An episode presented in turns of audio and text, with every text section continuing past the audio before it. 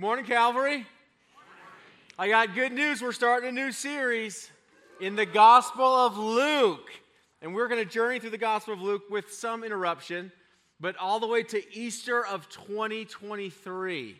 I have planned your life for the next several months. All right, several years ago, my wife Kristen and I thought we'd have a great, we had, thought we had a great plan that we would unknown to the children, pack them up in the car after school, and take them for a long weekend at the Great Wolf Lodge. Now, if you've never been to the Great Wolf Lodge or don't know what it is, it's an overpriced hotel down in Colorado Springs that robs you of all your money to provide happiness and joy to your children. And so after school, they were in the car and we started driving in that direction and we were just talking about the day, what they had been learning. And then somewhere around Denver, the children started asking, Where are we going? They said, Well, we thought it'd be fun if we went down to the Great Wolf Lodge for the weekend. And they just erupted in enthusiasm like, Yes! Water park inside a hotel, climbing walls. This is awesome. And then some of their enthusiasm died off and they started asking, Are you serious? I mean, mom, dad, are you joking with us? Because we've been known from time to time to pull their chain. And they say, well, okay, if we're really going, where's our clothes? Where's our swimsuit? We said, look behind the last seat in the car. And so they climbed back there and they looked and said, there's our suitcase, there's our clothes. And one of the kids asked, did you pack my stuffy? And the other one said, did you, did you grab my sleep mask? We said, We got your stuffy. We have your sleep mask. It's all here. And they're like, It's really happening. We're going to the Great Wolf Lodge. Have you ever received a text, saw a post, heard some news that was really good, and you thought, I so hope this is true? I so hope this is true. And I need some evidence to really believe it. Now, for my kids, like, oh, I need evidence. Where's our clothes? Oh, there it is. But I need evidence, like, if we're really going, I would need my stuffy. It's there. I would need my sleep mask. It's there. It's really happening. It's true. See, we share good news of Jesus Christ. That's what we started off last week. The announcement of Christ's arrival is good news of great joy for all people. Scott up here, it's all about the resurrection. That Christ came, the Son of God came. He died the death that we deserve, that He rose to life, that He can really forgive sins, that He can really wash away shame, that He can really repair relationships, that He can restore this world, that there truly is life everlasting. And we say, I so hope I so hope that's real. Prove it. Like, show me some evidence. I don't know about you, maybe you're not yet a believer and you're just checking this out. Maybe you're someone who grew up in the Christian faith and now circumstances in life has brought you to a place where you're deconstructing what you believed for so long. Maybe just the challenges of life have really pressed your faith to its limits and you're experiencing doubts. Maybe you're asking more questions than you've ever asked before. And you're asking yourself, Jesus, are you real? Like, is this real? If, if you're real, why is this happening? Show me, prove it. If you're asking some of those questions, man, you're in good company. And I'm really excited that we will journey together through the Gospel of Luke because Luke is writing to a gentleman named Theophilus who's asking that question. He's heard this news of Jesus and he's asking, Is it real? Prove it. And Luke's a great author to guide us through that question. The French philosopher Blaise Pascal is a physicist, theologian, Christian. He wrote this about Christianity. He said, Make religion attractive. Make good men wish it were true, and then show that it is. Like, create an appetite for what is possible with God and then prove it. Show people it's real. It does two things it's worthy of reverence because it really understands human nature. It really understands what it means to be human, to be a woman, to be a man, to navigate the realities of this life. It's worthy in that sense. And it's attractive because it promises true good, not empty, false promises, but true good for us. And so, not only talk about Jesus, but show us why it's real. That's what Luke's going to do. So, grab your Bibles, whether you have it in print or digital form, and we're going to Luke chapter 1, verse 1 today. Luke chapter 1, verse 1 begins this way. Inasmuch as many have undertaken to compile a narrative of the things that have been accomplished amongst us, just as those who from the beginning were eyewitnesses and ministers of the word have delivered them to us, it seemed good to me also, having followed all things closely for some time past, to write an orderly account for you, most excellent Theophilus that you may have certainty concerning the things you have been taught. And so Luke opens up and he says, okay, there are many who have started writing an account of Jesus. An account is a historical narrative that follows the facts. Now, in first century, you would be lucky to get one biography about a Caesar that would be preserved historically. We have four four historical documents of the life of Jesus, Luke being one of them. Luke says everybody's writing about it. We have four that have remained in our scriptures, and Luke's one of them. And Luke's an interesting author because Luke wasn't one of the disciples that followed Jesus everywhere. Luke is someone who comes to faith later and begins an investigation. Luke is like a investigative journalist who's just coming onto the scene to do what we would want him to do to investigate the facts of the case and bring a verdict. And so, this Luke, who is actually a traveling companion of Paul, writes two books in the Bible. He writes the Gospel of Luke. This is all that Jesus began to do and to teach. And he writes another volume, he's a two volume author, Acts, which is all that Jesus continued to do through the apostles and the birth of the church after the resurrection, after 500 witnesses have seen them. And so you have two historical documents in which an investigative journalist goes in and talks to eyewitnesses that were there, that saw the events, and records them as they happened. Luke was a companion of the Apostle Paul on many of his missionary journeys. Here's two examples of, of where he shows up in Paul's letters. In Colossians chapter 4, this is the final, kind of like that benediction. In chapter 4, verse 14, in conclusion, we just see a note written that Luke, the beloved physician, greets you, as does this gentleman named Demas.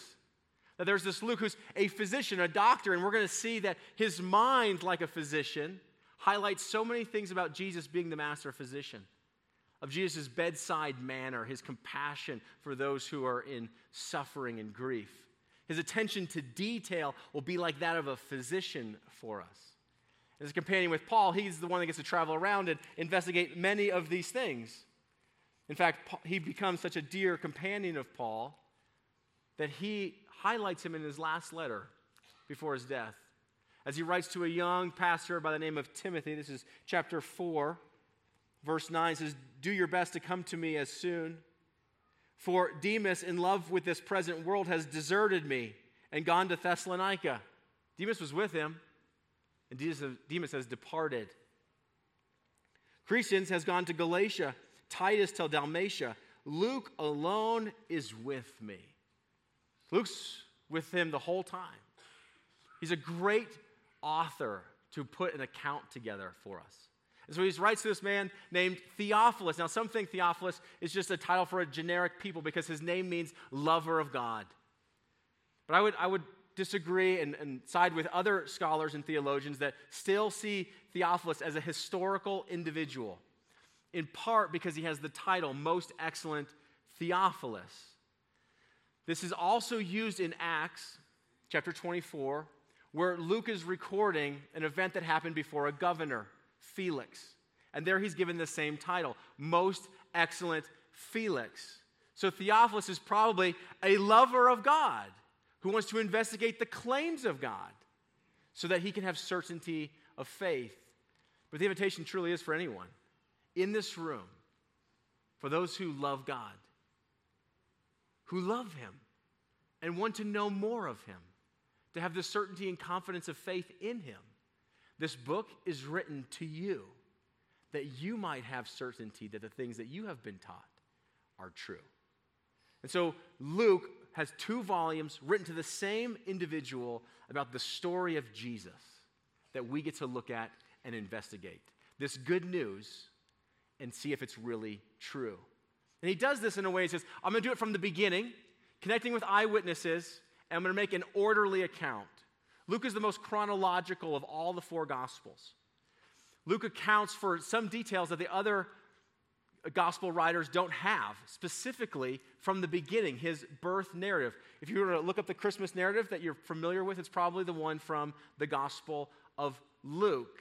And he does this in an orderly way. He wants to situate Jesus within history. He wants to situate Jesus within his Jewish roots, the promise of a Messiah to come, how it happened, and where did it happen. And so he gives all these details of who was in charge, when were they in charge, where were they in charge, so that you can situate the historical Jesus. Check this out. Chapter 1, verse 5, just the next verse. In the days of Herod, the king of Judea, there was a priest named Zechariah. So there's a couple names in a couple regions at a certain time. Check out chapter 2, verse 1. In those days, before he opens up any more narrative, he just continues to lay down these facts. In those days, a decree went out from Caesar Augustus that all the world should be registered. This was the first registration when Quirinius was governor of Syria, and all went to be registered, each in his hometown. There's another fact of who's in charge, where they're in charge, and when they're in charge. Check out chapter 3. In the 15th year of the reign of Tiberius Caesar, Pontius Pilate being governor of Judea, and Herod being tetrarch of Galilee, and his brother Philip, tetrarch of the region of Iturea and Trachonitis, and Lysanias, tetrarch of Abilene. During the priesthood of Annas and Caiaphas, the word of God came to John, the son of Zechariah. Look at all those names, places, timeline. Do you know why Luke's doing that? It's because he's a historical author recording the events as they happened so that you can go back and look at them. So the ancient writers didn't have footnotes. And so if you're asking, like, where'd you hear that? He's like, well, this is who I heard it from. This is when it happened, where it happened. Go talk to them.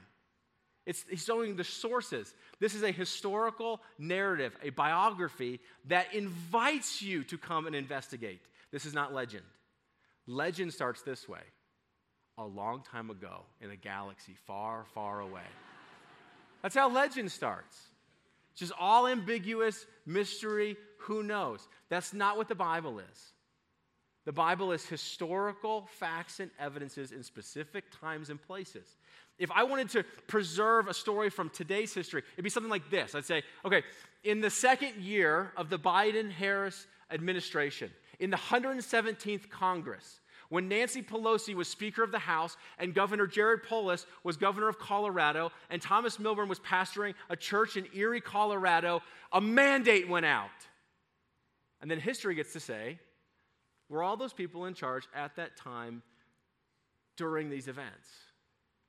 I hope it's true. Prove it. That's what Luke is doing so that we can have the certainty of the things we have been taught are true. That's what he's doing.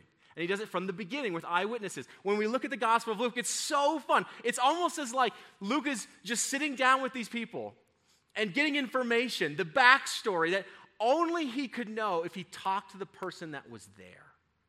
So from the beginning, he starts with Jesus' birth. He starts with the birth announcement and the gender reveal party. It's amazing. So he opens up, and the angel Gabriel says, You're going to have a baby and it's going to be a son. And it's as though he's recording the story because he's talking to Mary. I can't prove that. But it says, oh, Luke is sitting there and he says, Tell me the story. How did this happen? And she's telling the story, and he's like, That's crazy. What did you think? What, what, did you, what was your response? And Mary just sits back. She said, You know what I just said? My soul magnifies my Lord. My spirit rejoices in God, my Savior, that He would look at the humble estate of His servant. I'm trying to soak it in, Luke. I'm trying to soak it in. I just said, to think about all the generations. They're going to call me blessed. That's the song of Mary. How does Luke know that? He's always talking to her. He says, okay, well, then what happened? How, how did he come about? Did, did, you get the crib ready? Did you get the room? Did you get his name on the wall? She says, no, it was annoying. This, this guy named Caesar, he like proclaims a registration, and nine months pregnant, I got to go back to Bethlehem. Oh, wow. He writes that down. What was that like?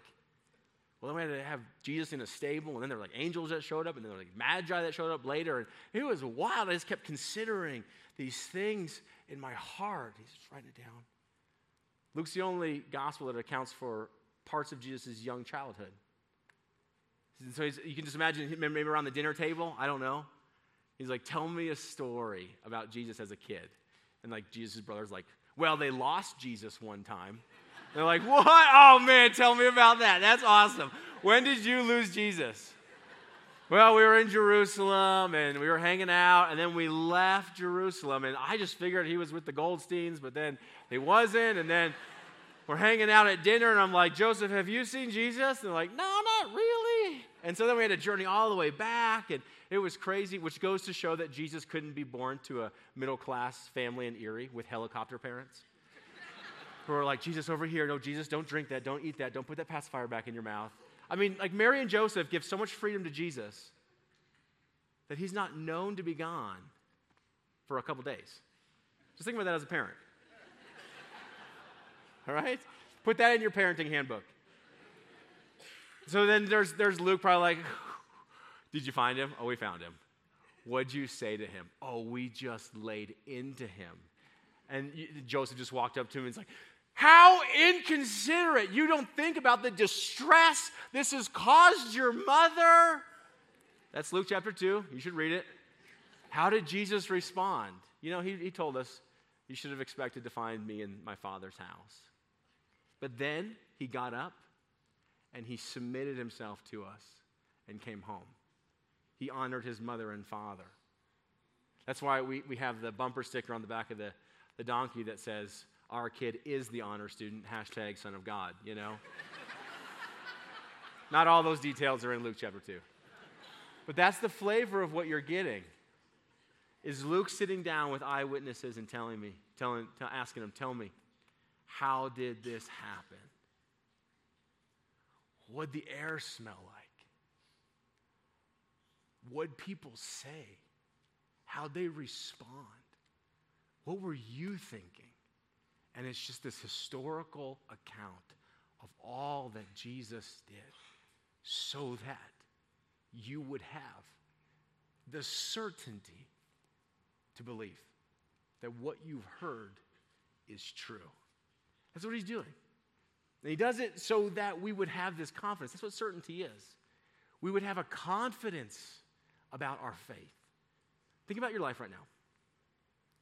Where do you wish you experienced more confidence that your faith was real, that Jesus was real, that He's really going to care for you, that He's really going to be there for you, that He's really going to provide for you, that He really, he really has it.